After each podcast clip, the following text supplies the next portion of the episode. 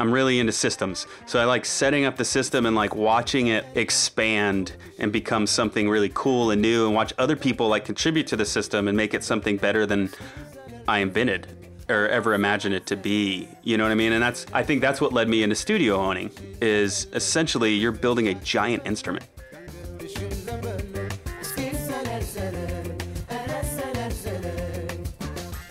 That's Josh Block, phenomenal drummer, music producer slash arranger slash audio engineer, owner of recording studio and now label Niles City Sound in Fort Worth, Texas.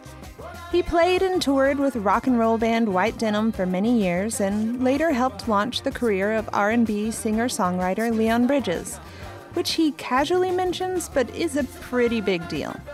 And so is the Grammy. Josh's ear for capturing timeless vocalists, proclivity for warm sounds from vintage equipment, and innate understanding of rhythm make for a lovely recording if you're in the market for a hit. But the only thing better than hearing my friend on the radio is catching up with him in real life. I'm Angelica Norton. Stay tuned for my monthly chat.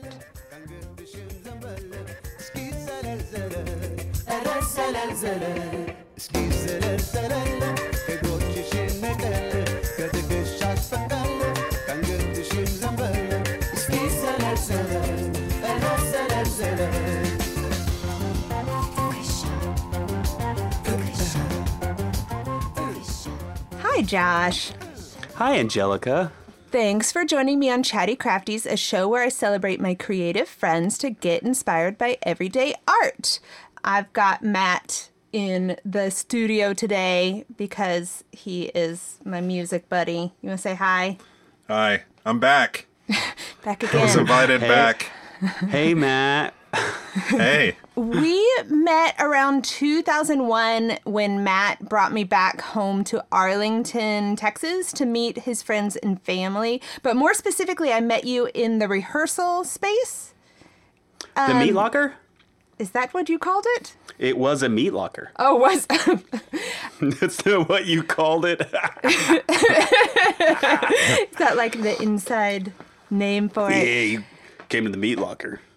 yeah. that was a real one. Anyways, my very first impression of you was on the drums, and it feels very appropriate considering every other time I've seen you practically has been on drums Yeah. too. I feel like that is just where you gravitate. It's funny. That's where I always gravitate. So then, how did how did you end up like hanging out with my brother? And you know, I came home from school, and my brother was hanging with you, and that's basically when I met you, and that led to Angelica meeting you.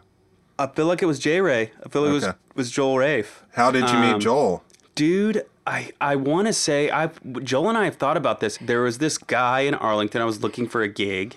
You know, um, I had found this niche for myself with country clubs. No one had the country club gigs. So I was putting these jazz trios together with like dudes who were way out of my league, like way better players than me because I could just pay, like hard pay. Like, dude, how's like this much? And you know, the food chain with like jazz musicians was just like super increased for me because I had this great paying gig and I could be like the only downside is you got to play with me.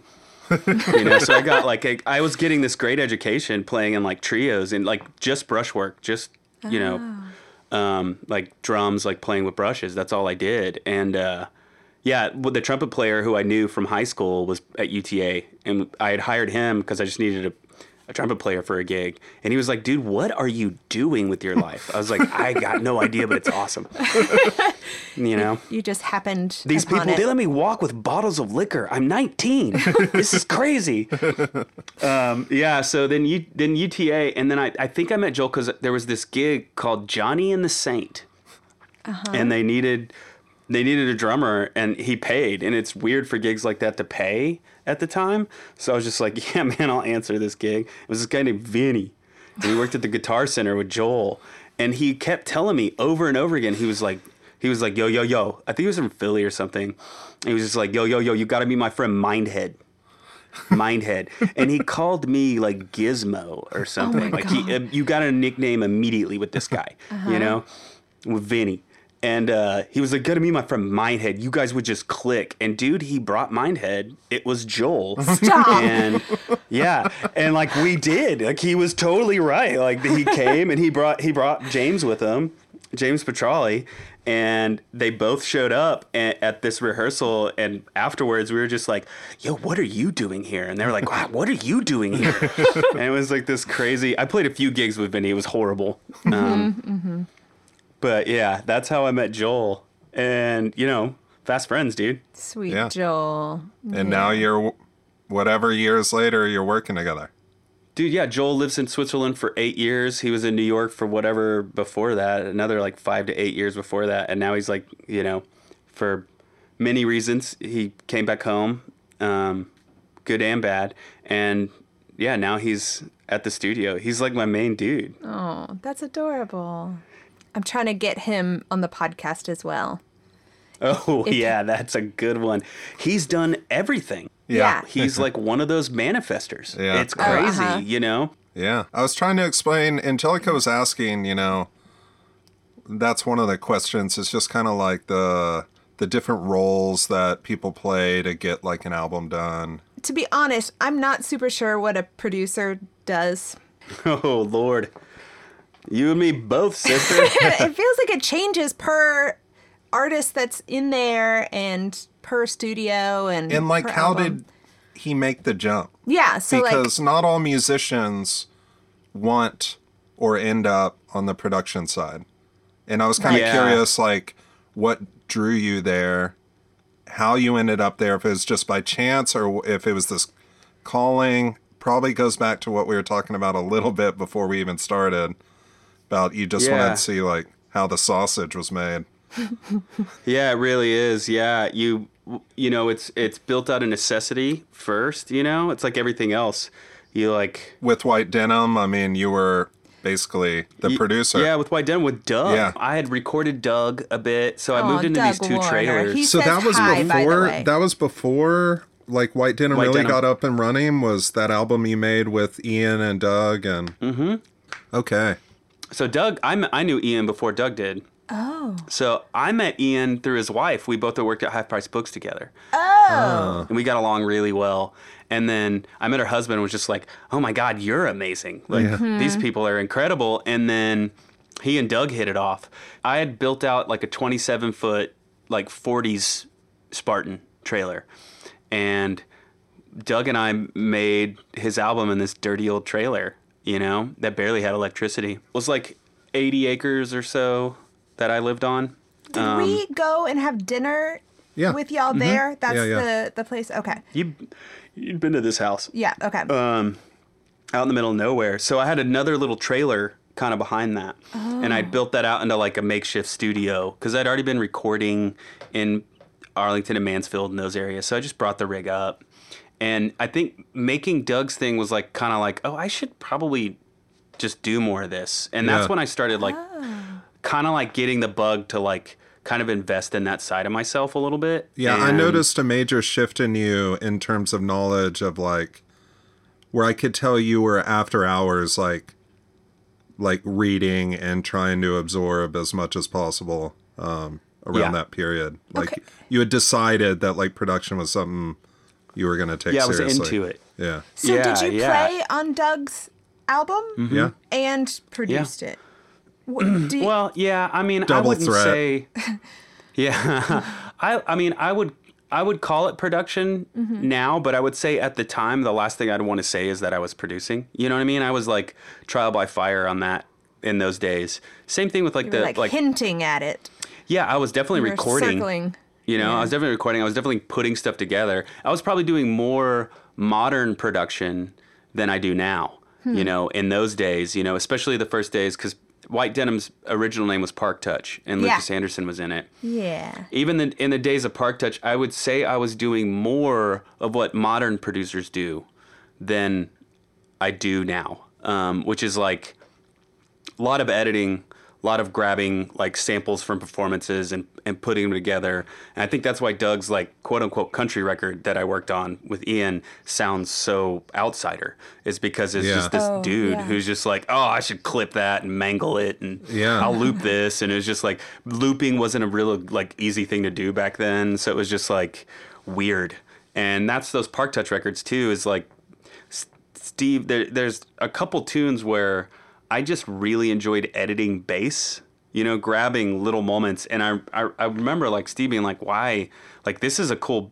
I played this, but not like this. And this is a really crazy thing to ask me to do on a couple tunes. You know, most of the time it, was something he'd you know come up with, but the way I would like string them together, it would just be so collaging and be like, this is nobody would do this. and be like, I don't know, man, it's cool. Yeah. Um, again, like that leaning into the arrangement side of it. yeah. Um, yeah, so then we made like the Parque Touch record out there, and really, that was kind of the the big part of the bug is like Parque Touch and early White Denim days is just those guys put a lot of trust in me um, to like, I guess like house the ideas Yeah.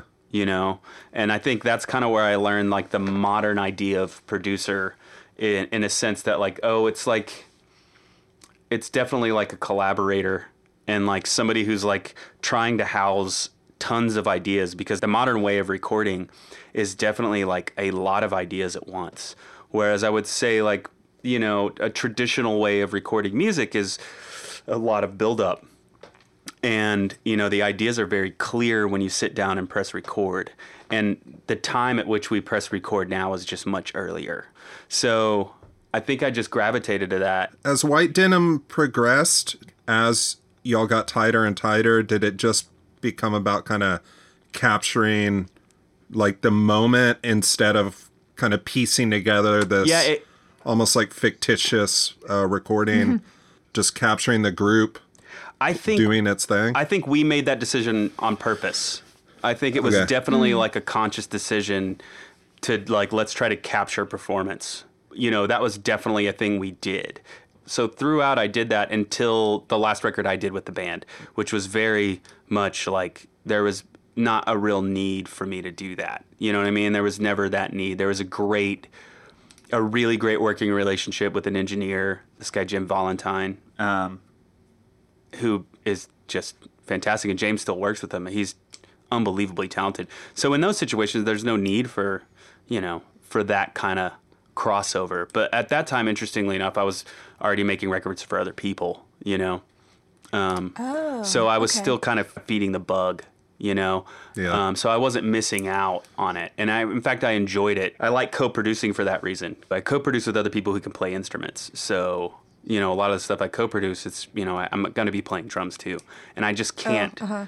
i can't always be on top of what the bass player is doing or the piano player or guitar player or more importantly the song or the singer if i'm back behind the drum set trying to be a great drummer yeah. I feel like there's a large collaborative effort there. And I, I like setting up the system. I'm really into systems. So I like setting up the system and like watching it expand and become something really cool and new and watch other people like contribute to the system and make it something better than I invented or ever Yeah. imagined it to be. You know what I mean? And that's I think that's what led me into studio owning is essentially you're building a giant instrument. Like a really giant instrument and there's so much tone and personality and like inspiration built into studios and that's Yeah. another reason like why to build a big studio instead of small one is you can really put that into the bones of the system you know and like it down to like console choice which is like the mixing console and all the things that uh, that affect the signal as it's being recorded. You're really like creating like a vibe for people. So when they get in, they just immediately hear this thing. You know, they hear this room, they hear the mics you chose to collect, they hear the preamps you chose to capture the microphones with. You know, so I think to a lot of people, it might seem funny to think about it that way because we look at microphones like what we're using as. Like I'm just recording myself talk, but um, I think with records they give you a real like a they give you a place in time. Like think of like film. Like there's certain certain comfort certain age groups get from watching films from certain decades just by the look of it. Yeah. You know. I feel like that's like kind of like studio design to me, holistically. How much thought was put into the architecture of the studio? Because actually, before I ever visited, I had like scoured through the pictures and I was like, oh man, you know, you were the first person that ever talked about design within reach to me. Um, And you were one of the first people that like Old yuppie Josh. yeah, I mean, I think you like always Appreciate it. understood the value of design Yeah. in different forms. I, I've always kind of connected those two things with you, and um, so when we had a, a hiatus, you and I, Yeah. and and so from afar, I got to kind of see you build out the studio, and then when it was done, I was like, God, this thing is like kind of the style of Josh's house, but you know, in a studio form. And visiting it, And I think you the power in of January to yeah. I think the power of the architecture is one thing that's like so interesting to me because that's where I'm formally trained and I think it it was like a very natural kind of like um decision making process on your side. I know you worked with someone but like the No, outcome I'm- of I'm it you. you just kind of like naturally followed your senses on it and then for someone who thinks about this stuff a lot, I was like, "God, this really ended up like a special place." Yeah, architecture, music, and and and food.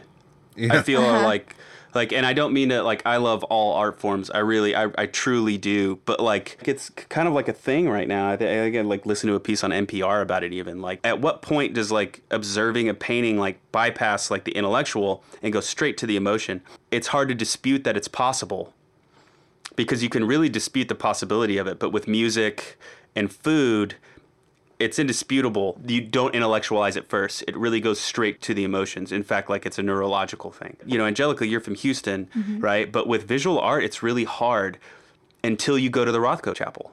And it's just like, mm-hmm.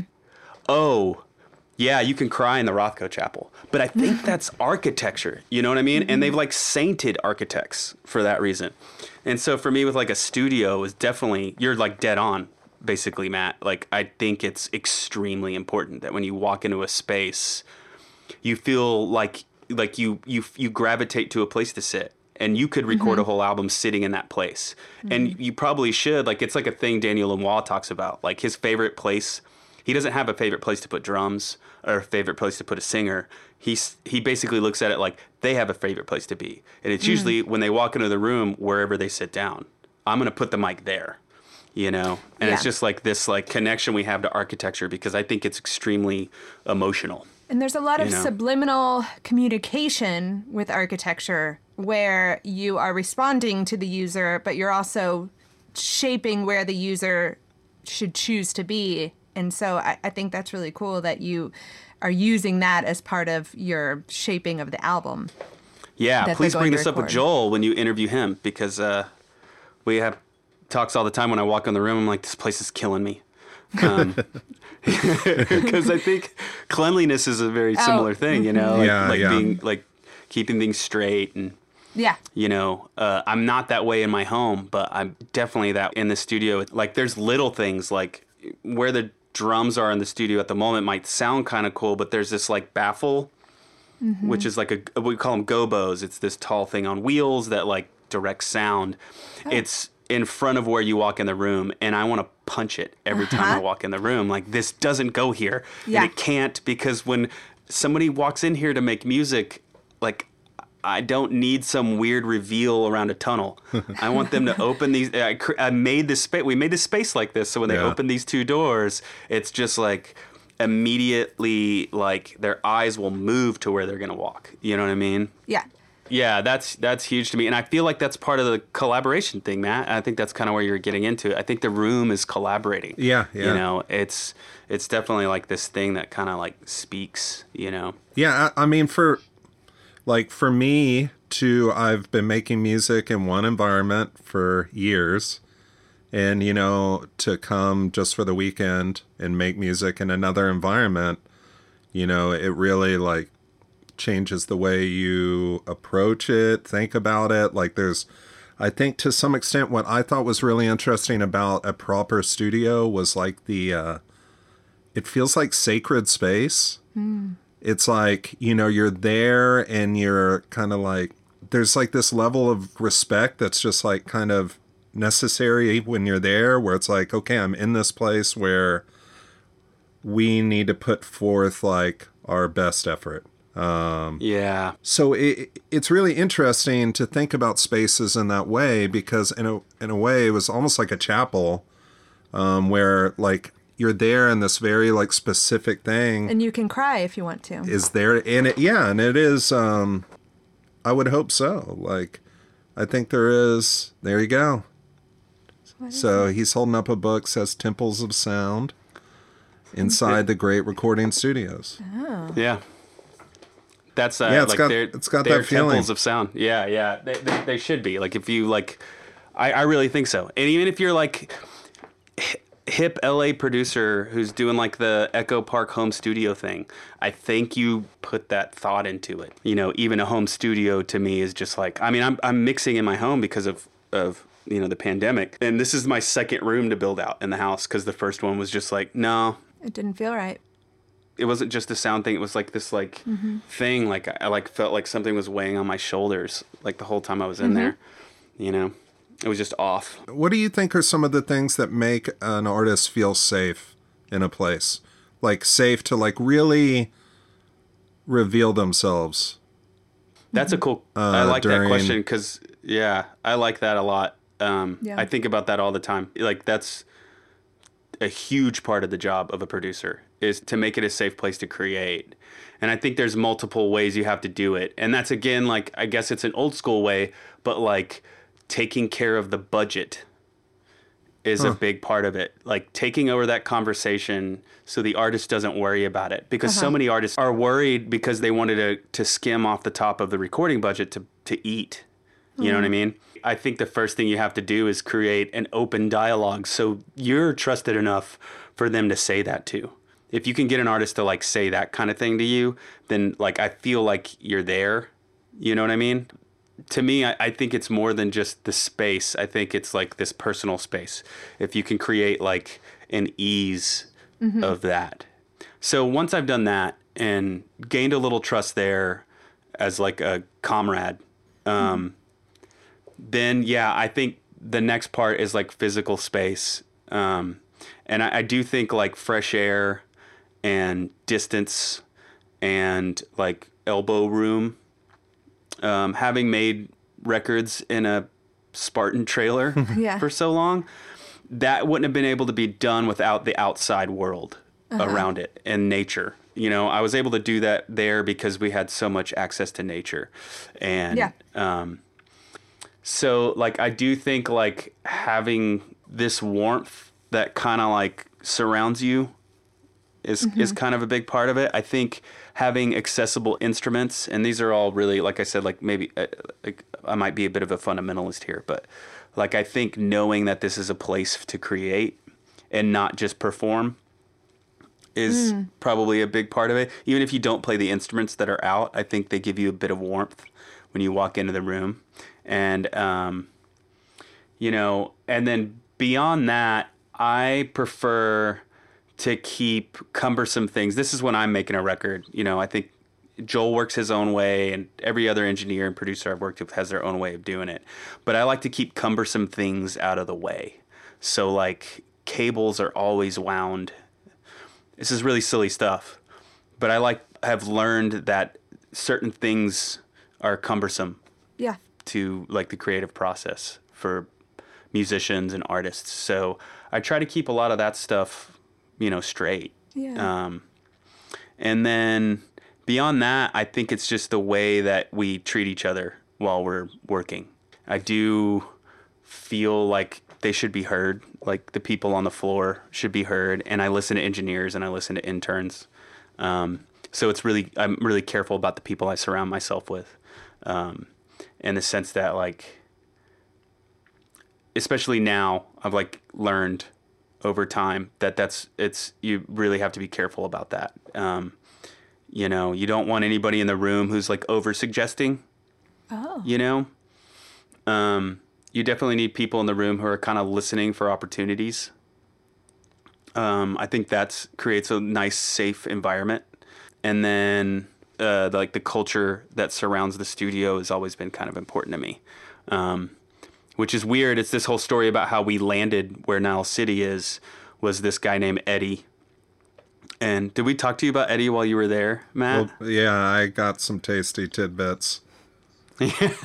did you meet him at all? I I did meet him briefly. Fantastic Um, man. I met him before I got any.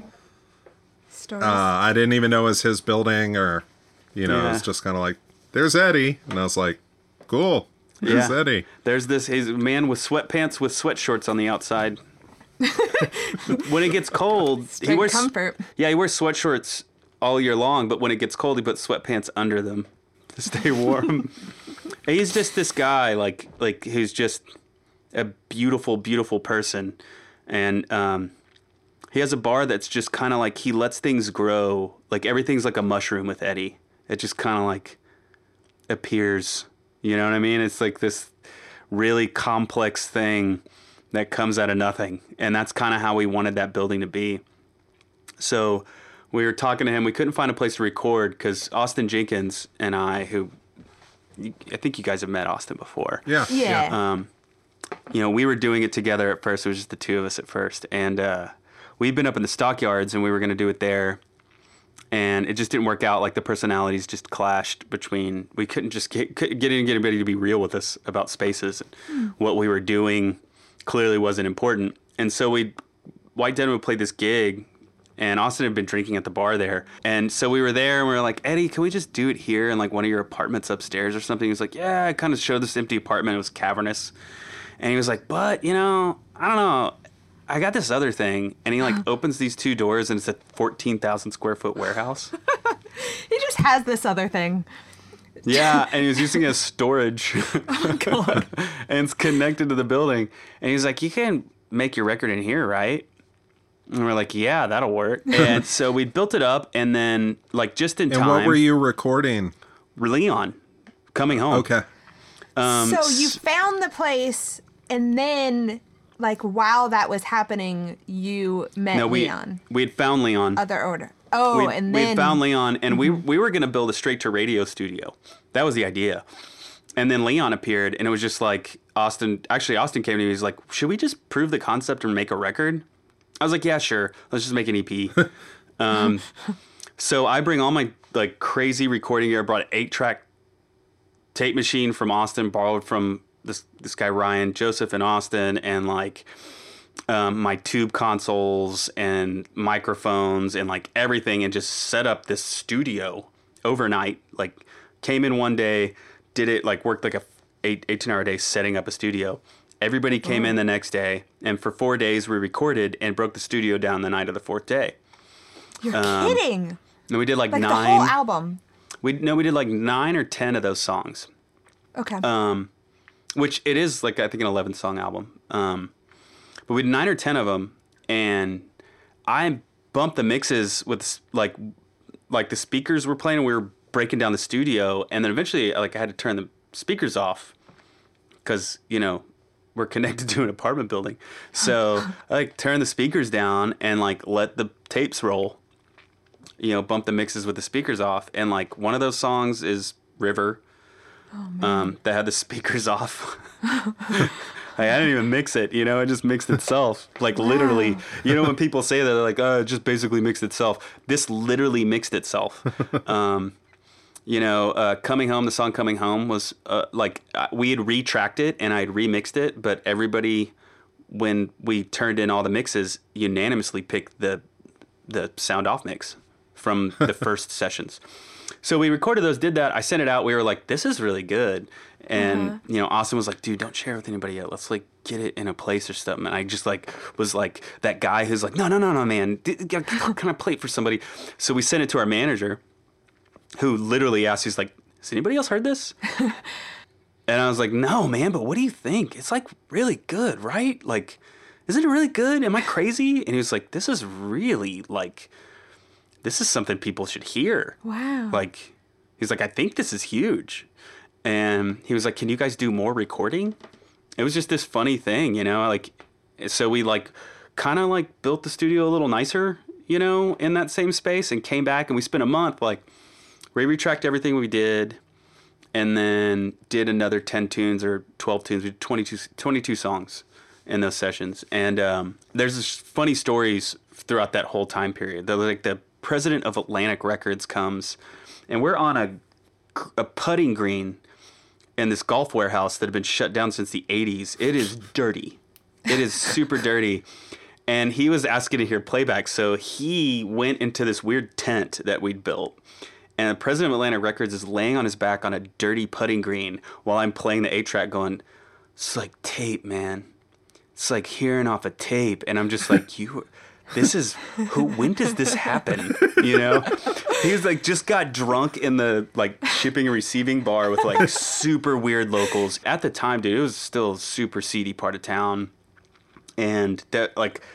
This Is was he- the only establishment in the neighborhood. There was no he other who bars. uh, anything. eventually ended up going with it? No, it was Mm-mm, Columbia did. Columbia, yeah. Yeah. So yeah, but I mean, it was just this thing, you know. It was like this really funny moment, and I'm just like, "That what is going on?" And it finally like found its label and gets through all the business and all that stuff. It finally comes down to everybody, you know, the A and R's and Leon and us all like picking our favorite mixes, and like, dude, I like more than half the record is from those first four days. So there was energy, you know, and that's where I built the room. You know, it was just like, well, just build a room here. There's like energy here. You know, you don't want to like Yeah, yeah. Good energy. and I, I did, and you didn't want to trap that energy in a in a crappy space. You know, like I didn't want to build the wrong thing around that energy. Oh, Yeah. And there's bad energy that went into the building, you know, because it's it's a construction. You know, it, it's like the budget got messed up and people argued and it was hard to do. So you know, I would say it probably leveled out. It's pretty equal now. Um, how did this compare to making records with white denim? I mean, did you ever have this sense like when you were doing this with Leon Bridges, you guys had that feeling of like, holy shit, this is like big.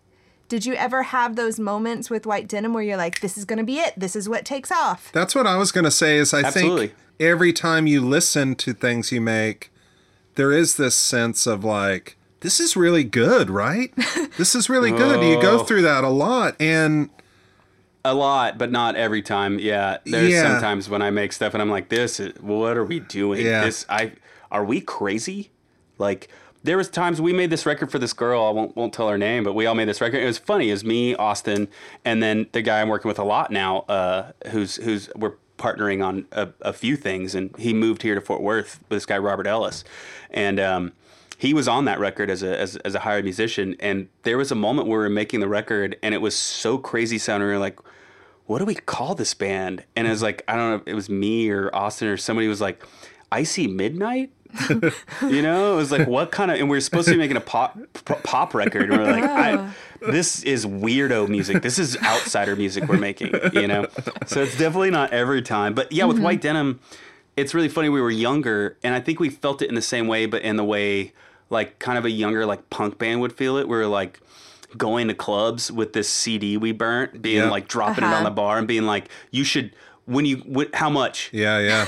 you know you're gonna pay us you're gonna need to pay us like Yeah. this is this is the shit um Do you so it was you- punk rock but we felt that way Do you think you went about it differently with Leon because you had already gone through this learning curve with White Denim about like getting signed and putting records out? and, like- dude.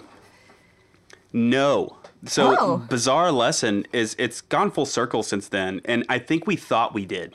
I think we mm-hmm. thought we did it different you know? I think we thought we were but really we threw a bunch of equipment in a room and just made stuff fast. Mm-hmm. And you know somebody got too much of an itch it couldn't sit on the idea long enough that they shared it with the wrong guy.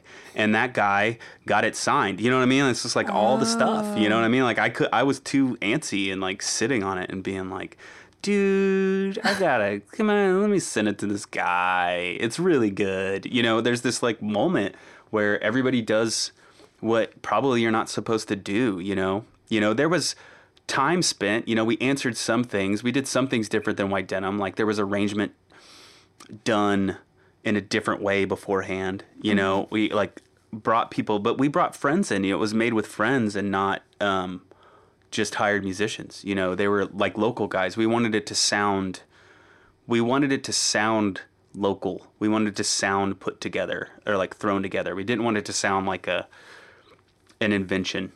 And you and So- Austin played on that album, right? You didn't just Dude, produce yeah, it. You man. Because you toured Yeah. with Leon, right? Yeah, I used to have to. I was having to run in this makeshift studio from the drum set to a tape machine, Oh, Lord. and like listen down and like drag because we didn't have a lot of equipment, you know. So I was like dragging like multiple headphones extensions to the drum set because we did it with a PA. We didn't. No one had headphones, you know. It was like a, you know, there's a PA for the vocals, and then no one else wore headphones. We just built a makeshift vocal booth that had bleed. We had this blanket that we could lift to allow more and less bleed into the vocal booth to get like this wraparound reverb from the the the warehouse. And then we put this little like PA speaker in between all the musicians that had the vocals on it. And I had to like level that out to where it wouldn't sound like bad. Um, and it was Because it track. became basically something that got recorded with y'all, right? Absolutely. There was no. I, I had to go through them. Uh, I got a request. Are there any old songs you guys didn't put out to like go to a, a, a writer needed some material? So um, I got asked. So I actually went through them for the first time in years. Went through those eight tracks. They sound insane. Like they sound like crazy people music. So no. uh, so yes, we did things differently because of White Denim, but no, we didn't. And here's what's crazy. I think my next probably biggest single from a different artist, like not a non-Leon single, is uh, recently there was this this band Camp that I worked with, and did a whole record with them, and it did well. The record did really well. They were doing well on their own. You know, they didn't they didn't need a lot. You know, they just needed comrades. Can we you know? listen to that real quick? You were Yeah. going to um, send me a clip for Officer of Love, right? Yeah, yeah, and this is, I guess, yeah, totally, yeah, this is what I'm talking about. Yeah. Okay, so let's listen to that. Baby blue bandana drives by in a pickup truck. Got a white stripe right down her side, tires on the mud. Okay. Okay, yeah. So this is a band. We did a full link with them, and we got along really well. And we did it like it was like this this thing. Like they were a young band who were going through stuff that I knew what it was like to go through as a band. You know, all the stuff, good and bad. And they had like heat and stuff was going well, and they just needed to make a record. But they needed to make a record in a safe place, in a safe way, on their own pace, which I found through that process that I am actually probably well suited for it. And I always questioned what I should be doing up until now. And it's way too late. I'm 40. I should have known this like 10 years ago. But I did like kind of like come to a weird spot with them where it was mm-hmm. just like, I like to make records like anything. And this I'm actually pretty good at. Like, getting in a room with some guys and just like letting them be themselves and try to push them to just be the most happy to be themselves as they can. Like, don't feel weird about the things you're saying to me. And I really felt that with these guys a lot. So they came back through and did this song with me because they were on tour. And they're like, we got this song, they need another single. So they do it with me. It goes really well. We do it in like, we booked it for two days, but we basically did it in a night, you know? we mix it that night, like just a what's called a rough mix, and man, lo and behold, like both my drives go out, like maybe a month or so later. Both drives, like the drive it's on, and then my backup, my my raid drive, they're both like busted, right? Oh, like no. something happened, you know. I think a power supply on the raid drive went down, and it took out my working drive. So I send them off to get the works done to him. The guy sends it back to me. He's like, "It worked. You're lucky." I get it back, and it didn't work. He didn't get anything from the last three months. Oh and no. then I was like, "Dude, it didn't work. Do you still have the original drives? I'll send it off to like someone else. You're all good." Um, and he's like, "What do you mean?" I'm like, "The original drives." And he was silent. I was like, "You reformatted." The original drives, and that's what I have, isn't it? And he was like, "Yeah." I was like, "Well, the last three months are gone, and oh. One of these songs I have to mix. I just gotten a word from their A and R and their manager, like, we need you to mix this. It's the next single. Oh no. And I'm like, like gutted. I'm like, dude, I called this service that it's like ten thousand dollars to use, and they were like, no, man, not happening. and I told them I was like, man, that MP3 you have is it. You know, they can come back, or I was like, I'll pay for them to make it in Ohio. You know, whatever, whatever, whatever you have to do. You know, and they're like, they like this one. Like hmm. you can't do anything. And I remember their manager even told me like he was silent for a while and he goes, I mean, shit, man, it's 2019. Really? Didn't save onto I a was like, no, man. It, yeah, I was like, no, man, it's not the future enough to save this. You know, you've got the MP3. So they put the MP3 out and they get the MP3 mastered. And dude, it like, like hits number one on AAA, like, like just heat sinks, dude. It like nails it. So, like, okay, White Denim made in a trailer. Leon Bridges, and there's a lot of records in between all this, but like, like my personal favorites, you know, and that also sell success, you know. I would say would be White Denim, Leon Bridges, and these camp kids. They're like really like some personal favorites that I was like hmm. deeply involved in that found some like significant success, especially Leon and Camp found a lot of success. And it's just like one was the speakers were off, and the other one was like the night of Rough Mix MP3. So I've really learned to like take a lot in stride and like it's it's all okay. Like if you create great art, it's all going to be fine. That said, I spend a lot of money on fidelity. Um, Yeah. But you know, it's it's all a way to create. Like it all kind of comes together in that sense, you know. So I have a question for you. Number one, you're an incredible drummer. Like it baffles me when I watch you play. Like I can just see like math, math, That's- math, math, math, and you just it's it's incredible. So Thank you, Angelica. Yes, That's really you're nice welcome. of you to say that.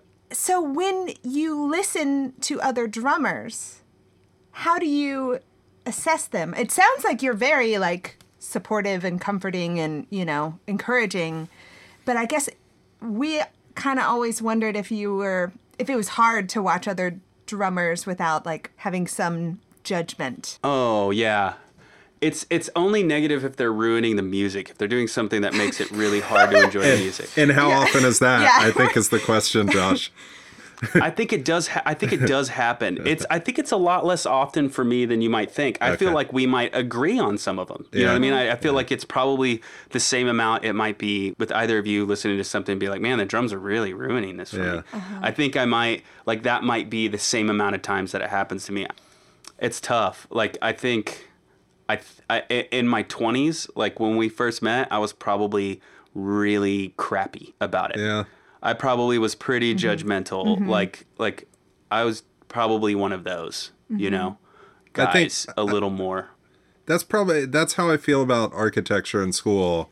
I think when I first came out, I was just like you know, anything that's not kind of like of a certain caliper, I had a negative opinion about. And what's interesting over time is like now it's not so much that I can like see beauty in everything. It's like there's just not that like I'm ambivalent about I it. I don't have the where energy I'm just kind of like that's to that's care that much Yeah, about yeah. everything and have like negative feelings about everything. yeah. You so, can be critical also- without being. It's a lot easier to be ambivalent and and then save all your energy to just be excited when something's very Mm. inspiring. Yeah. Would you say too though that you have like a wider lens?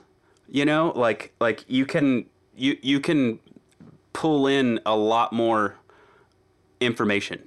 You know, Yeah. so uh, uh, one example for this, and, and this actually film is huge for me and Lauren, my wife, and her brother, and then everybody I know from Waxahachie because it was a real big movie for the area. Uh, but True Stories, the David Byrne, ta- the Talking Heads. I never movie. watched Have it. you guys? I know exactly Oh what you're talking about, but I've never watched it. Uh-uh. Matt, you're from Arlington. I know, I know. Chad always gave me Oh. a Chad like couldn't believe it either. So Dude, right right now it. you would be witnessing Josh's extreme disappointment in his face. no, it's not you could see disappointment. it. It's just Shock. it's just surprise being from DFW because Yeah. it's monumental for somebody our age from DFW. It just like captures it. But anyways, in the extras, because they came out the Criterion, there was the anniversary for it. Lauren and I went to the anniversary showing where they had like the you know if, if you see it, there's a yodeling uh, rope lasso guy. Yeah. And he was in front of the theater, like doing it. David Byrne was there. And we've since got like more connection with the film after moving back because like I know Johnny Reno now and his wife did a lot of like the location work on it.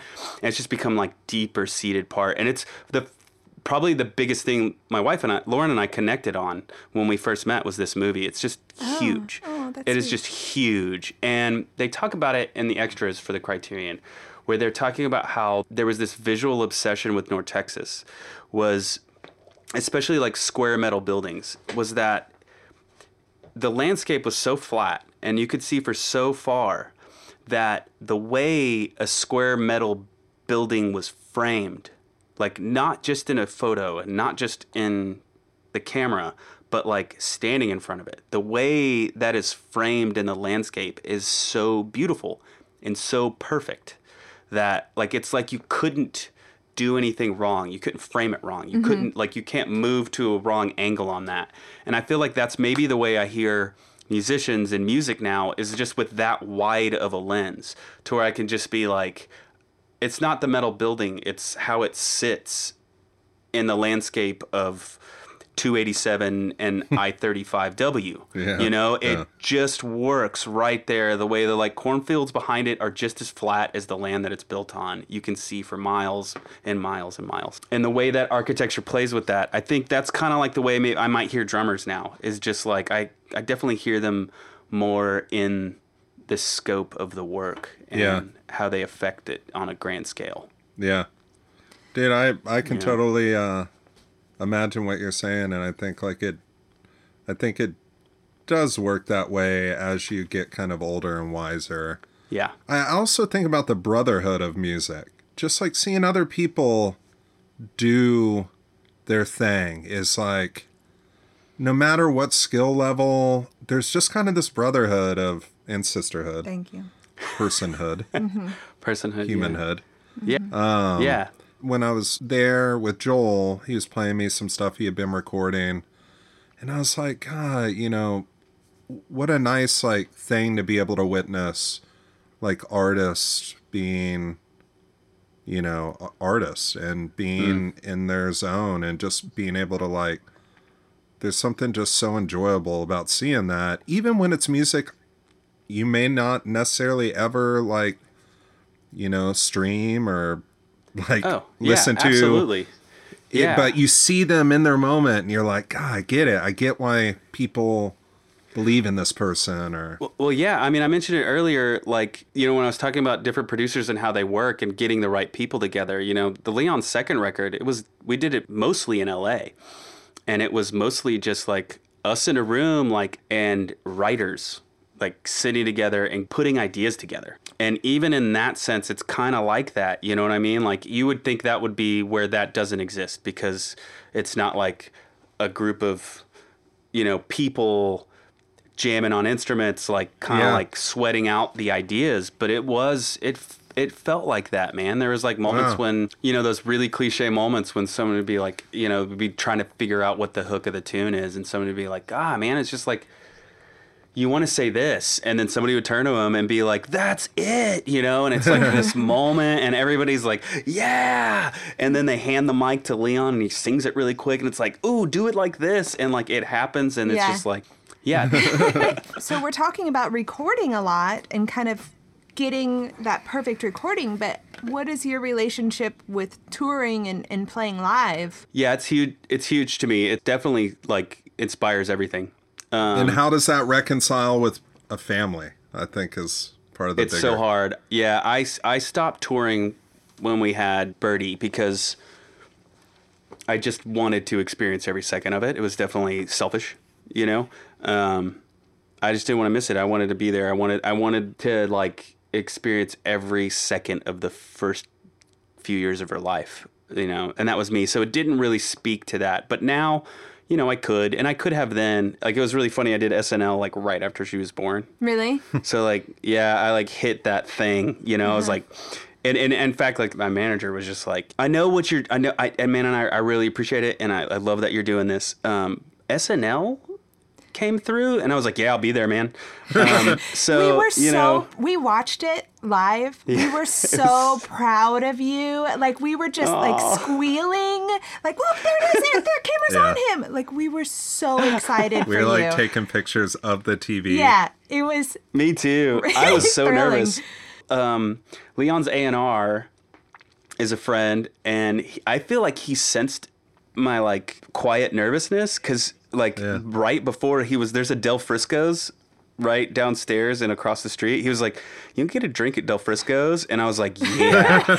Yeah, let's go to Del Frisco's, and I don't even like Del Frisco's, you know. So I, it, it, I remember we walked back and like looked at our watch. He's like, "Dude, you're about to go play a song," and I was like, "Oh crap!" It was like great. Like I just like went straight on stage. Everybody looked at me and were like, "Are you drunk?" I was like, "No, just you know, not Just, being you nervous." yeah. It was great. Yeah, in those days I had like preamps for the mics on the drum set, so I was like nervous about like multiple things. You know, like could have gotten a lot wrong that night. Um, but yeah, so I, I'm really still inspired by like playing shows. Like I still draw on it. It's like still huge, and improvisation is still like a major part of my life to a, a pretty high degree. I think it's like a big part of how I produce records in the sense that I embrace it.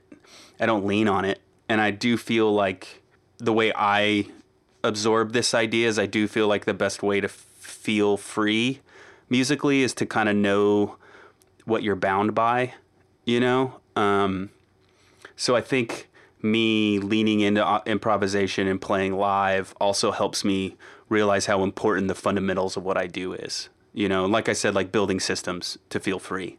And you know, you asked that question earlier, and not to kind of constantly full circle, but you asked the question like, how do you make it a safe space? And I think it's by like building systems that create an atmosphere for total freedom. I feel like Ornette Coleman's lucky that everybody put some pretty hard work into music theory so he could break those rules. Because there, had they not, had they not established what like what we're bound by, and nobody made the rules, they just established what they were. You know, you hear them, and we gravitate towards them. Somebody just said, "Well, they're this. This is what's happening. This is what we're gravitating to."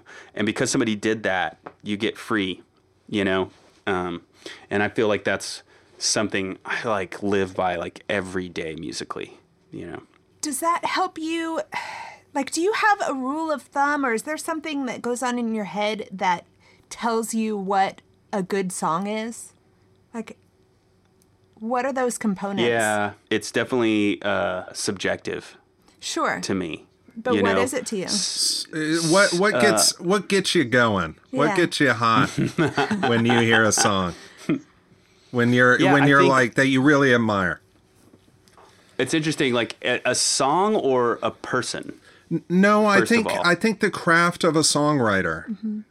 Great, great. So the song, it would be, can I, like, what am I hearing in the spaces? You know what I mean? Like, what's happening in the spaces? And are the spaces interesting? Like, is the negative space in this composition something interesting to me? And like I, I kind of I think I've I've found over time that that's a string that kind of runs through a lot of the stuff I've gravitated to song wise is like is there like sacred space here you know? Because I feel like if there's not sacred space I don't know how to process the song. And in the same sense like if I were to work on it I, I, I wouldn't know what to lay off of you know? So a great song to me just sounds like it's just if the space feels sacred between the notes then it's solid you know it's beautiful and then of course lyrics you know i if it's a song with like lyrics i definitely need to feel compelled by like either the narrator or the you know or the story itself Do or something i don't I do, but I kind of like do. I, I like can contribute better towards hooks and like I can kind of top line a little bit. Um, complete songs, I'm not as good as a lot of people I know, so I've kind of leaned off a little bit over the years. But I have in the past written lyrics. You know, I have I have a, such a admiration for anybody that can like bring an idea home. You know, lyrically. The other thing that I gravitate towards is I want to like feel something for some sense of the story. I tend to not gravitate towards songs that uh, that sound like somebody's complaining about somebody they know. Oh, I love that. You know, That's so specific. Yeah, it, it is, but it's really common in music. It, go back and like kind of listen to some albums, and you'll be like, oh wow, Uh huh. wow, this kind of happens. And I tend to feel like that's a hard thing to relate to. You know? Uh-huh. It's I not feel like that's something just difficult. Yeah, I, I think it's but a. I- I think it's a space you don't willingly want to participate in. Yeah, it's definitely personal for me as well, but I do think ultimately I don't think songs like that generally, you know, if we took a hundred like just classic songs, I don't think th- songs like that make up the meat. I just don't think that those stand the test of time as well as anything else. Yeah, mm-hmm. interesting. Any any other subject matter, I think would stand the test of time a lot better than meanness Yeah. just for the sake of being mean. Now, there's some things that are artistically mean that I think are fantastic, you know, and some artists have done a great job with that, and it's usually fantastic. That is a good question, though. Yeah. What kind of song gets you? I think I gravitate more towards a voice, though, personally. Like my, uh, I feel like my thing, like what I can hear, maybe that might be special to me, is like the quality of a voice. You know, if it doesn't sound timeless, I can I can easily pick it out. Do you sing? Uh, I grew up singing. Really? I do not sing though. yeah, I don't think I've ever heard you sing. I sing into the talkback, and it's usually like it's usually like somebody surprised that I can hit a pitch, or you know, surprised that I can because I just don't ever do it. But the only time I sing is on the talkback when we're working on ideas. I love working with singers; it's like my favorite thing. Yeah, I feel like I, because of COVID and Leon and I working a lot more together, I've become a vocal producer a lot more. Oh. Do you, do you feel like working recording singers or when you really like get that magic out of microphones? Like, does it seem Yeah. like capturing singing is something where microphones really shine when they're good ones? Yeah. Yeah, and instruments we we feel very like drawn to as people are generally in the tonal range of the human voice, like cello, beautiful instrument. Mm. It's directly dead on with the human voice. You know, there's like I think we we we gravitate towards that. So like recording singers is, you know, it's a joy on multiple levels. A for the like sonics of recording a singer is just wonderful, and B like working with a singer through ideas. Man, there's it never feels more like teamwork uh-huh. than you know, I move my keyboard as close to like where the talkback button is I can get, and I try to work really fast. It's like a really cool process. You know, building the tracks out and knowing how to build comps, knowing where to punch, and then feeling out their rhythm of how they interact and how they do it. And like, you just really, if that feels most like jazz to me when you're mm. producing, that feels Yeah. most like, oh man, we're doing a thing. Like, you're doing a solo section, and I'm on the drum set, and I'm like, catching you, man. I'm comping right with you. And then like if you're headed to do this little move, I kind of see it beforehand and I rock to it. And I feel like that's why a lot of drummers gravitate towards this cuz it's just like this, you know, immediate like I'm reacting to the singer right now.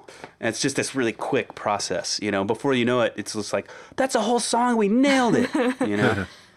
Yeah, I, I, I was thinking about that earlier when you first started. You know, drummers in general, their role most of the time is to tie everything together and kind of observe and, you know, it's a very like supportive role as opposed Yeah, the bass player drives the bus, and the drummer pulls it in. Good job, Matt. Yeah, Yeah. that's totally what's happening. Yeah, and so I. I could see why it kind of trains a producer's mind because you're constantly observing and trying to kind of make sense of everyone's role and then like how do I bolster it or support it? yeah, you're just trying to make everybody feel really great. Yeah, and make them the sound better just by kind of helping lift it up. So yeah. um I have a question that's not that's off page. Okay. I'd like to know what what three albums do you f- find yourself revisiting?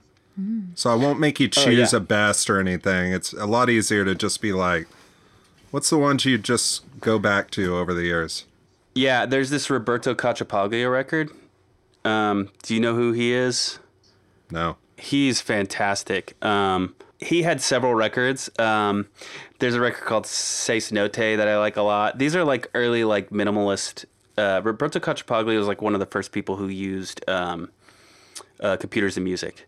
So he's got a few records, and he did a record with Ann Steele that's also really great. So those two record, like the like Have three you been rocking these for like a decade? Yeah, at least. Okay. And I constantly go back to them. They're like my my center for sure. And then there's a girl named Tuca, and she made uh she's Brazilian, and she made a record called Dracula I Love You. Um, I got deep into Brazilian music from this era and she's a great story. You know she was a political refugee in france. Anyways look her up because her story is unbelievable. And and and i will say for like women in the um in in music i think her story is uh like a canary in the coal mine because she wasn't what you would consider conventionally beautiful and it kind of destroyed her. The industry didn't treat her the way she deserved to be treated.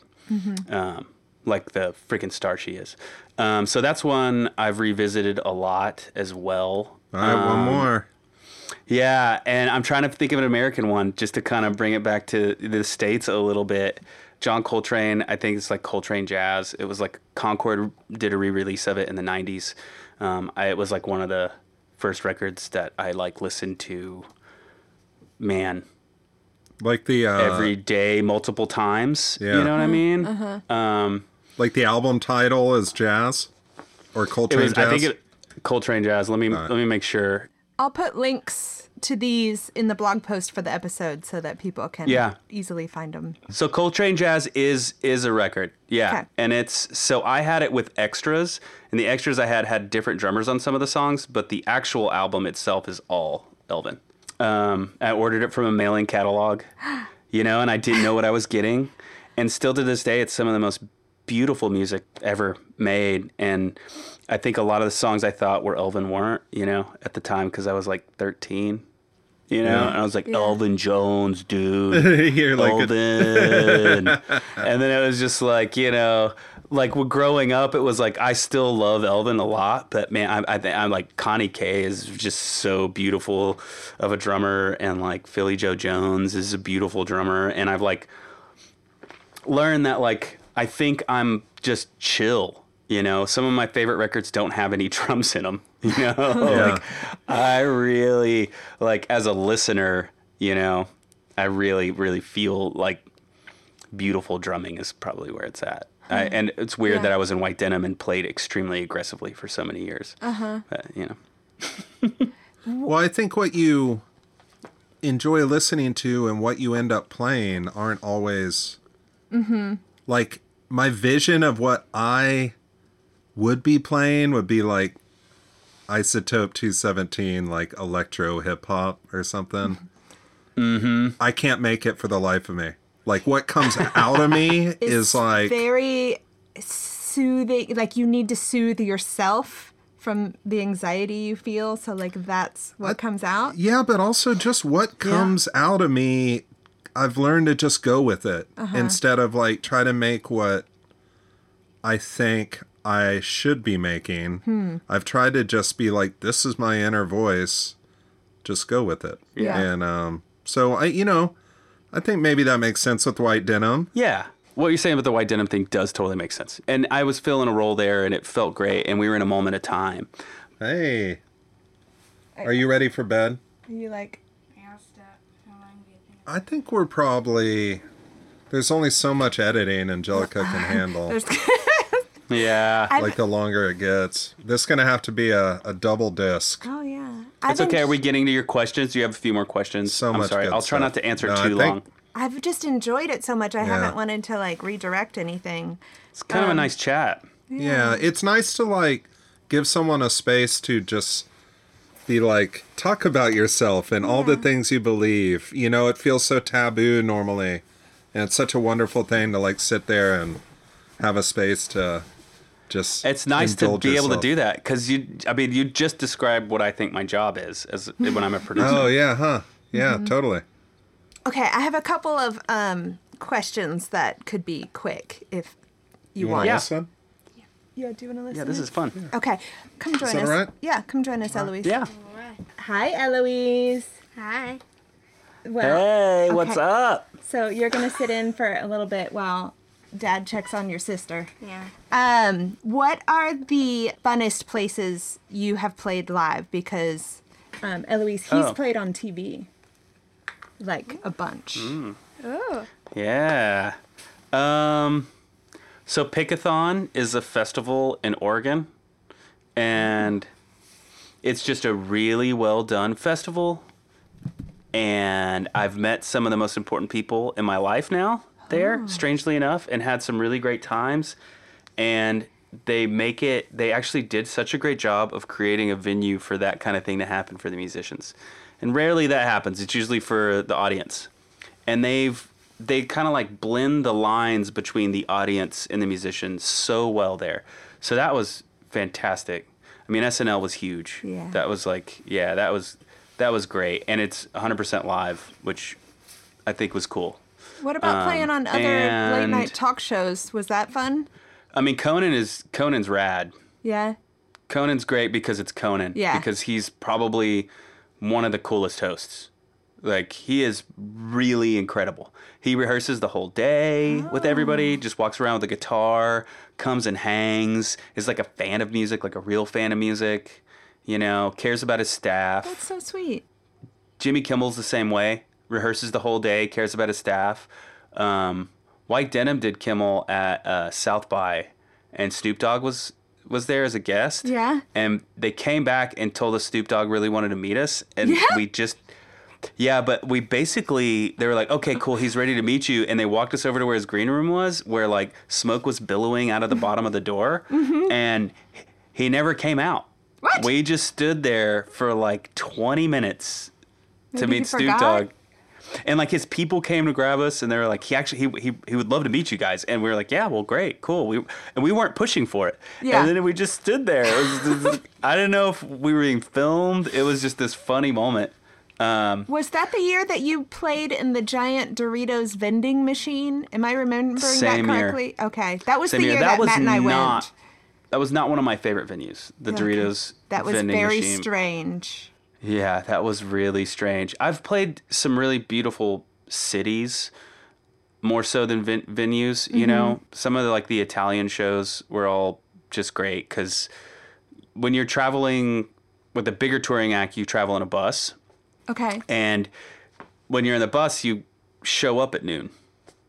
You just like show up at noon. The crew loads in. I always try to help the crew. I didn't want to be one of those guys, but you still had like five hours uh-huh. just to chill. And all the must be Italian, the. Italian cities, yeah, the Italian cities are great for that. Um, and then Spain, and you know, certain cities like Australia was just is is great for that.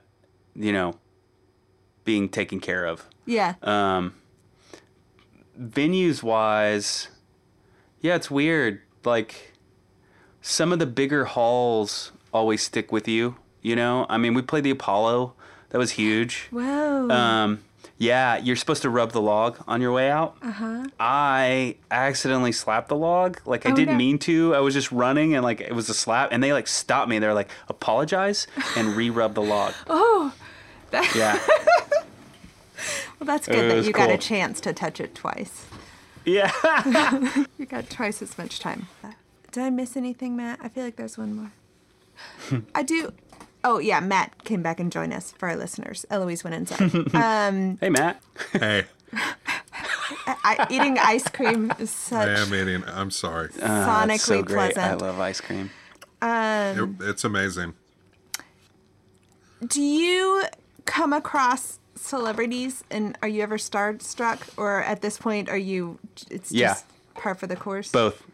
Yeah, I do come across them, and cer- cer- certain ones I'm absolutely not, and it doesn't bother me. And cer- like David Byrne, lost speechless, Uh huh.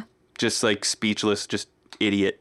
Yeah. You know, like you're the best that's ever bested. Just wow, man. Wow. I mean, I kid Waxahachie, you know it. Uh, it was like this horrible moment, you know, and. Like I think I have like actual friends in common with him. I mean, Joel worked for him. I was about to He- say. I feel like Joel had a relationship. we have people in common and I just couldn't even bring them up. I was just like, you seriously, man. It was like the worst moment for me. and he just shook my hand. He was really pleasant. I'm sure Um, he gets that a lot. How much do you think people want to hear that? And being someone, you know, who probably heard that with white denim, how much, like, do you appreciate hearing like, oh, you're, I'm a huge fan, you're good? Or do you appreciate it more where people are just kind of like, you know, they know you, you know, they know who you are, but they just kind of talk to you like a normal person? Yeah, I like mean, what's what- your what you relationship prefer? with fame? I think everybody develops this. You develop an a like your own certain method of getting the conversation to that point. If you can't push them into a an exchange, then I don't blame them or or myself. You know what I mean? But usually you can push them to exchange. The problem is like when you're in a position where you don't have time to do that. You know, Yeah. like mm. I mean, the David Byrne meeting, he was just surrounded by people, you know, and somebody introduced me. Like a hit like somebody he knows really well introduced me and I you know, I did that and they laughed and it was really sweet and charming and that was fine, you know, and I I, I, think those kind of moments kind of just happen. But uh yeah, I think, you know, the times that it's happened it's usually drummers. Yeah. yeah. Oh, oh, so oh, that's cute. yeah, so we have like a commonality, you know. I can I can just flip it right where it needs to go. Yeah. You know what I mean? I'm like, "Oh yeah, dude, totally. Dude, do you you know, do you play like that, you know?" And I can just be like, "Yeah, man, you know, oh, that part of the song is this, you know."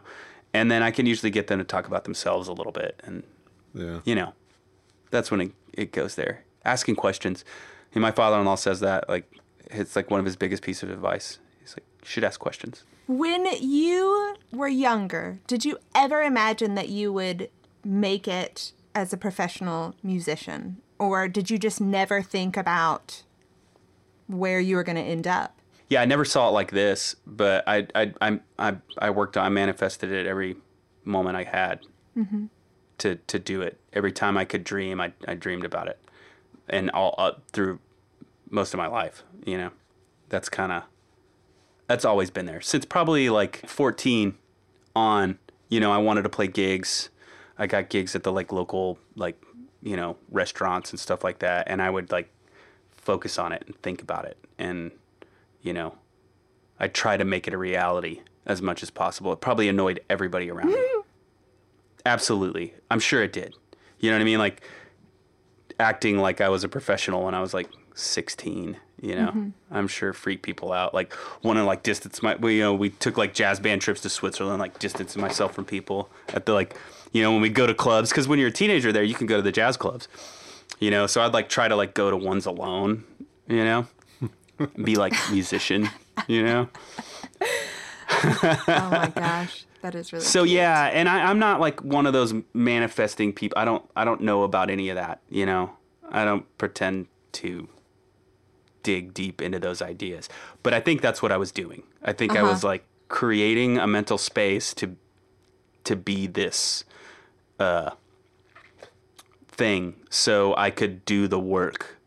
You know, when I taught private lessons, I would tell people all the time. I'd be like, "Look, man, you know, you want it to be real, you've got to like work at it like it's real, you know? And how many hours a week do people who have a job work? 40? Well, cool. Do you have 40 hours?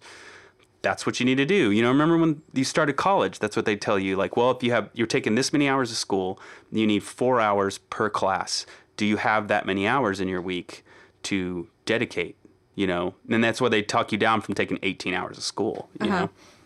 Are you Um, able to prioritize your time that way? Like, I, you probably think of it like a job now. I've got to go in from these hours to these hours. But like, do you find yourself just always drawn to working?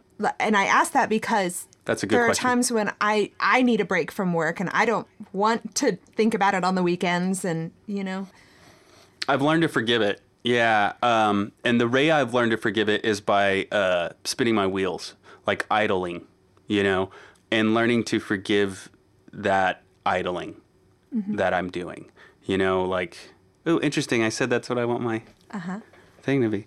So there was a, a time period where I burnt myself out. I, I was working like 80 hour weeks probably, you know. Um, Leon Record 2 was unhealthy for me when we first started working on it. And we were, you know, coming home. I had a two year old man coming home at like four in the morning um, because I just had to work. Like I Yeah. just like the song's not done. I'm not leaving here till it's done, and it was horrible. The work we were doing at that time. None of that made the record. It was just bad work, and I've learned to like forgive the idol. So yeah, I'm redeveloping my methods there. I wouldn't say I'm like done. I wouldn't say I know how to do it, but I would say learning how to practice.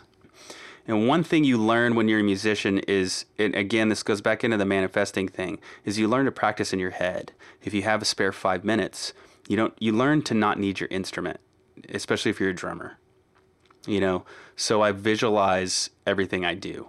I like if I have a moment, I'm, and I I cannot be in the present with the people I'm with. If I have a moment, if I'm driving, if I'm riding my bike or doing anything like that, like that's healthy for myself, I use that moment to to practice, and that's kind of um, I don't know if that's a direct answer, but that's kind of how I prioritize my time. Yeah. You know, I like idle because I think humans need to do that. You Yeah. know, I think we need to put it in neutral and chill for a second.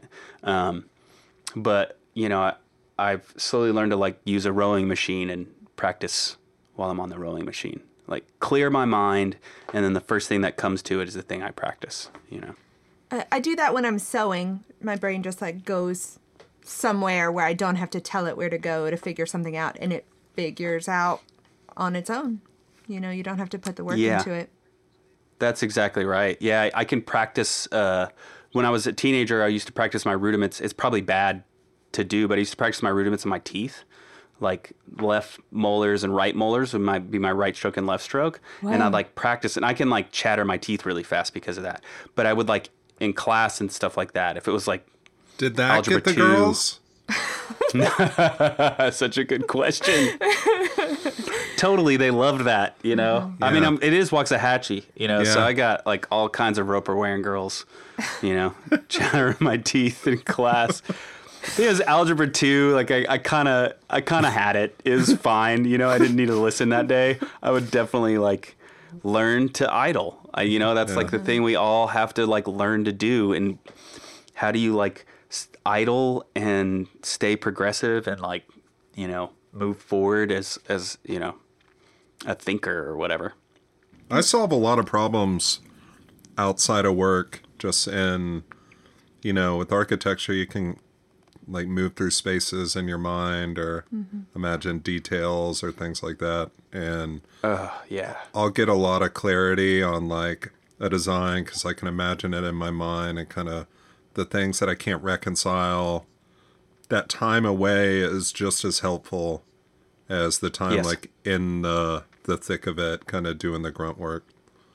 It is about that. Yeah. Parents should urge their children to try music. It helps put that type of activity in a kid's mind at a really early age. Yeah. I, I feel like people who played music as a child, like, they definitely have like something in in that sense. Like you can always kind of pick each other out. Like in in like the workplace, you know. You find out somebody plays an instrument, you're like, ah, of course you do. Yeah, yeah. You know, you have that thing, you know, I can tell you know how to chill and I can tell you you know how to like get after it. Uh-huh. You know, they all practice. You know, Is it obsessive? Is do you ever find practicing to be obsessive? Like I mean, you- Josh is obsessive. I, it might be obsessive, yeah. yeah. I, like yeah. a eh, like a I'm- creative and productive say that. way to express like that compulsion. An obsession, yeah, there's an obsession with follow through. Uh-huh. Where it becomes it becomes negative, you know, like the parts of my life that I don't see follow through. I've had to like Oh, you know, uh-huh. like it's like a therapy thing. You know, mm-hmm. like I'm really down on it. Like it causes depression. Like things that I can't be I can't follow through on. Like as well as you can with me. music. Like you're Oh, so strong music. with music and all that. But Oh, even, even if there's music, I can't. If there's music, I can't follow through. Like just the lack of follow through, it just like cripples me. So now there's things in my life that you can't do that with, and it just like I'm like, oh, what is this? this is incredible. Like children, You're you know, I like- can't practice kids. No. You're like searching for the system though to make sense of it all. And then once you Probably. understand that system, you probably like get a lot more comfortable because Yeah. you get it. You're like, okay, it appears to be chaotic at first, but there is a system here with constraints, Working with a vocalist, rules. yeah. yeah, This goes back to working with a vocalist. It was it was the hardest thing to practice and get good at. It was so hard to get good at because I thought like, oh, this is for people with perfect pitch. I was like, no, it's not. It's for this. It's for that. And after a while, I was like, oh, I just really need to practice this. Hmm. You know, and how do you practice recording vocals?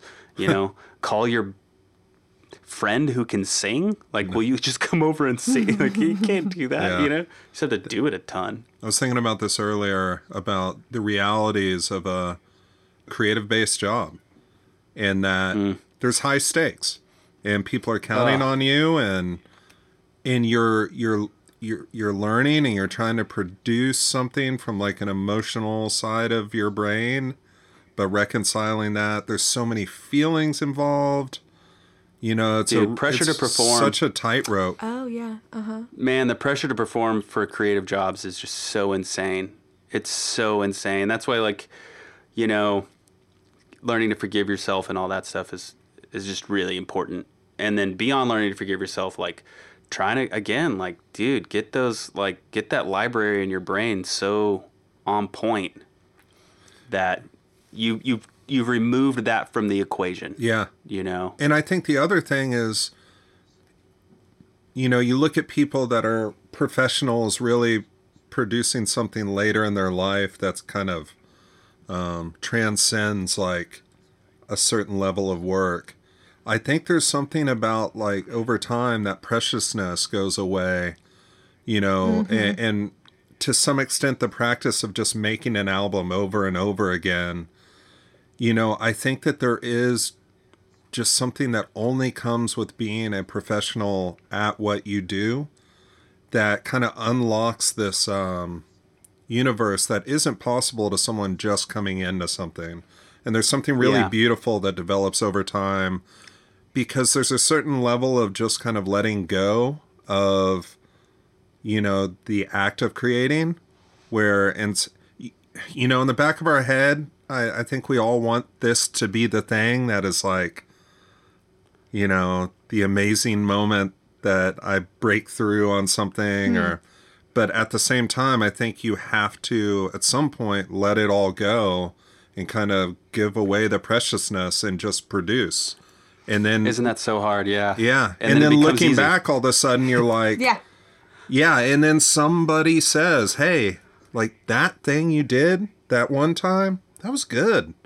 Yeah. You know, and and you're just kind of moving through those things. It's such a interesting life to live to kind of you know, dream of having a creative job.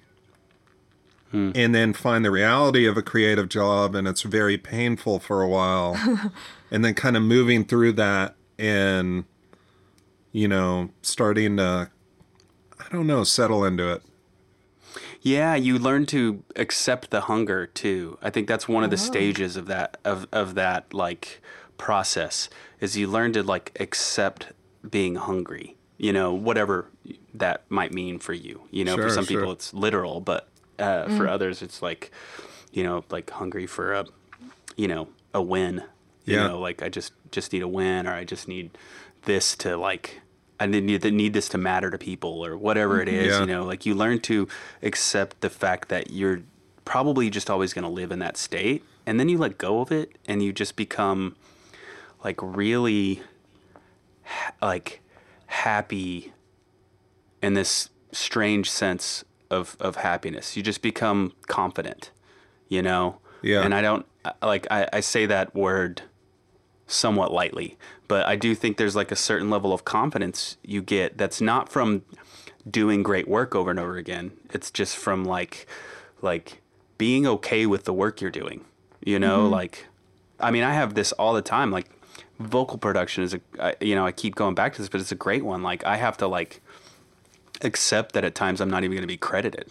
You know, I have to go oh. watch a pop producer essentially accept a track that somebody else made, take a vocalist, do only vocal production, and be like the star producer.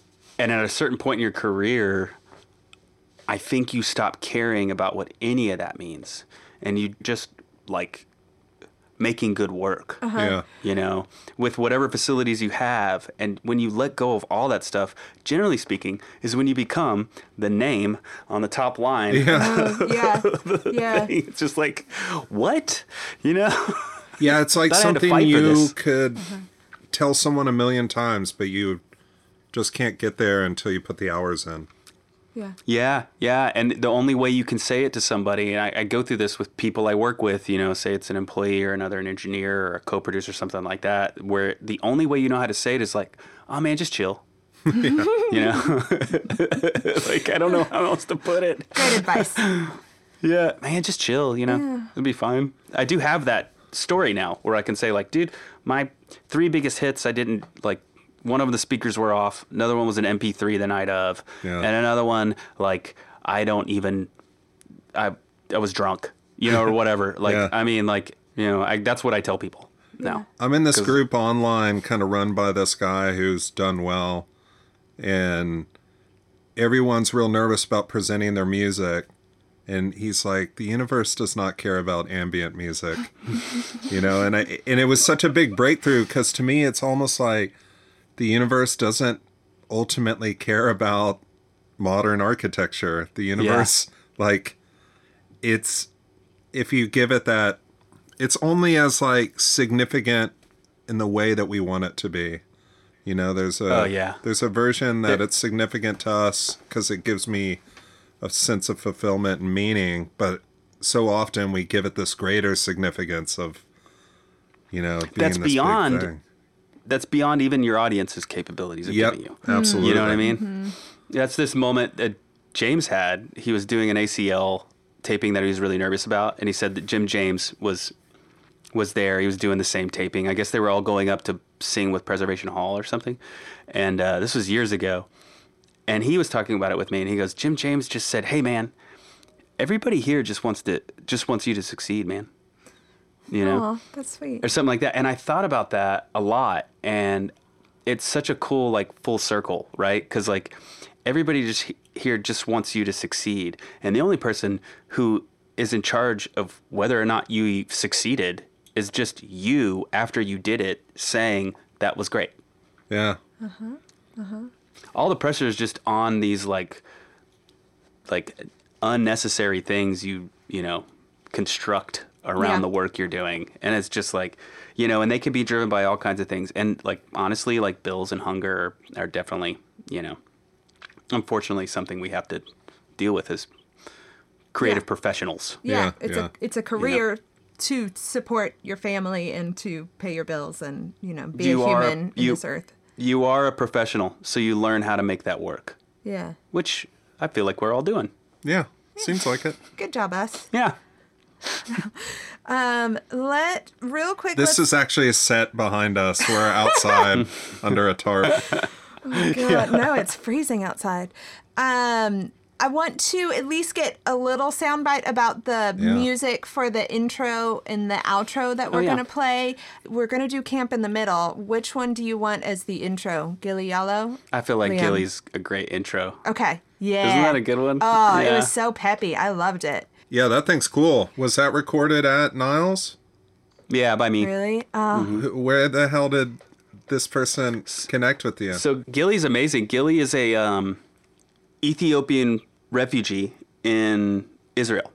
Uh, he was part of that mass evacuation in the 80s, and he was part of the evacuation that didn't make the plane. So they walked to Whoa. Israel. So he has experienced so much in his life and is one of the most positive people I have ever worked with. Yeah. And just a beautiful human and just got lucky. Like his manager and label owner reached out and said, Gili would love to work with you guys. He's never worked in America before. Wow. And um, yeah, and that's why it's called Made in America because he speaks Amharic, you know.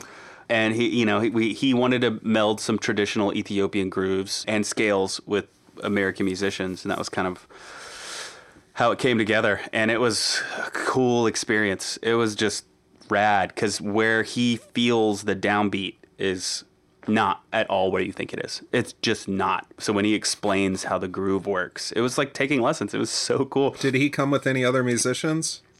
No, he just came him. So it was him and a bunch of Fort Worth dudes. Three Texans, no, uh, two Houstonites and, and, and, and me. Oh my Mm-hmm. gosh. Kelly was lovely. Doyle and Joffrey. Yeah, Kelly Doyle and Joffrey Mueller. Be- uh, amazing. Joffrey's like a like I don't know how to explain him. If you get a chance, you should look up Joffrey Mueller. His plays banjo really well. Does like a lot of like uh, like Eastern European music on banjo and bass, and can play the saw. And he's just an incredible person. And to me, he's like redneck Jocko. Like he is unbelievably good and also like hey y'all doing you know Love it. Um, yeah he's great he's great so yeah Gili you know i hope that was a good intro for it yeah, it's perfect. That sounds great. And then we'll close out the episode with Leon Bridges' uh, song "Georgia to Texas." Is this a new song? This isn't from this yeah this is off the second record yeah so we were doing that second record in la in a very like modern la setting with writers and and he had had this song kind of in the can and it was pretty organically written.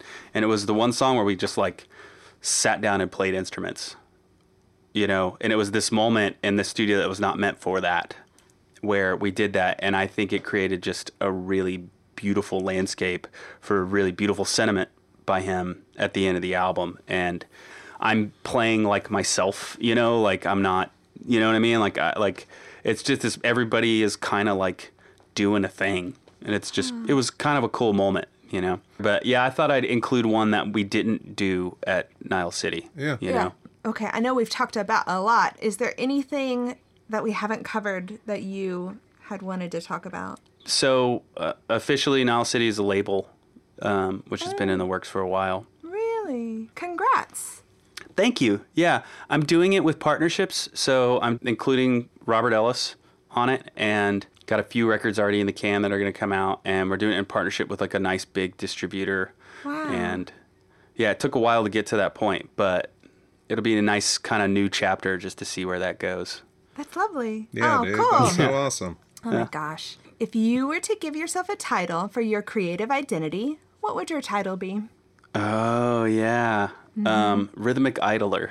Mm. It sounds like a drummer would think of that. Also, your name sounds like you were born to be a drummer. Like Oh, really? the last name Block. Like I've always That's cool. thought that. Yeah. In junior high, they made me a tackle on the football team before they met mm. me. Oh, Yes. that's the I wrong had to spend one. two weeks. They're like, this two weeks guy's as a got a block. offensive tackle. It's the wrong. it was the wrong block. It was a percussive block. Yeah. yeah, thank you. Yeah, that's so much better. Yeah. it is. Yeah, rhythmic idler. I like that. Well, thank you, Josh. Thanks for sitting Thank down you. with us. It was This really, was really enjoyable. I like talking to you guys. Yeah. talking We should just do this without the recording. I agree. Yeah, catch up more. Yeah. Um, and thanks, Matt, for sitting in. My pleasure. Always. And thanks to our listeners. We hope you'll stay tuned for more episodes of Chatty Crafties. Got my mother's highs and my father's lows. Go to chattycrafties.com for a blog post on this episode with links, various photos of Josh in action by Rambo Elliott, social media for Chatty Crafties and Niles City Sound, and more. This episode was hosted and produced by me, Angelica Norton, and I was joined by my musically inclined husband, Matt Norton. Josh Block played drums, recorded, and produced the music for Gili Yalo that we used for the intro, for Camp as the mid episode song, and for Leon Bridges for the outro. Now, if you have a song bouncing around in your head that you've been wanting to record, it's time to get in the studio and go make some art.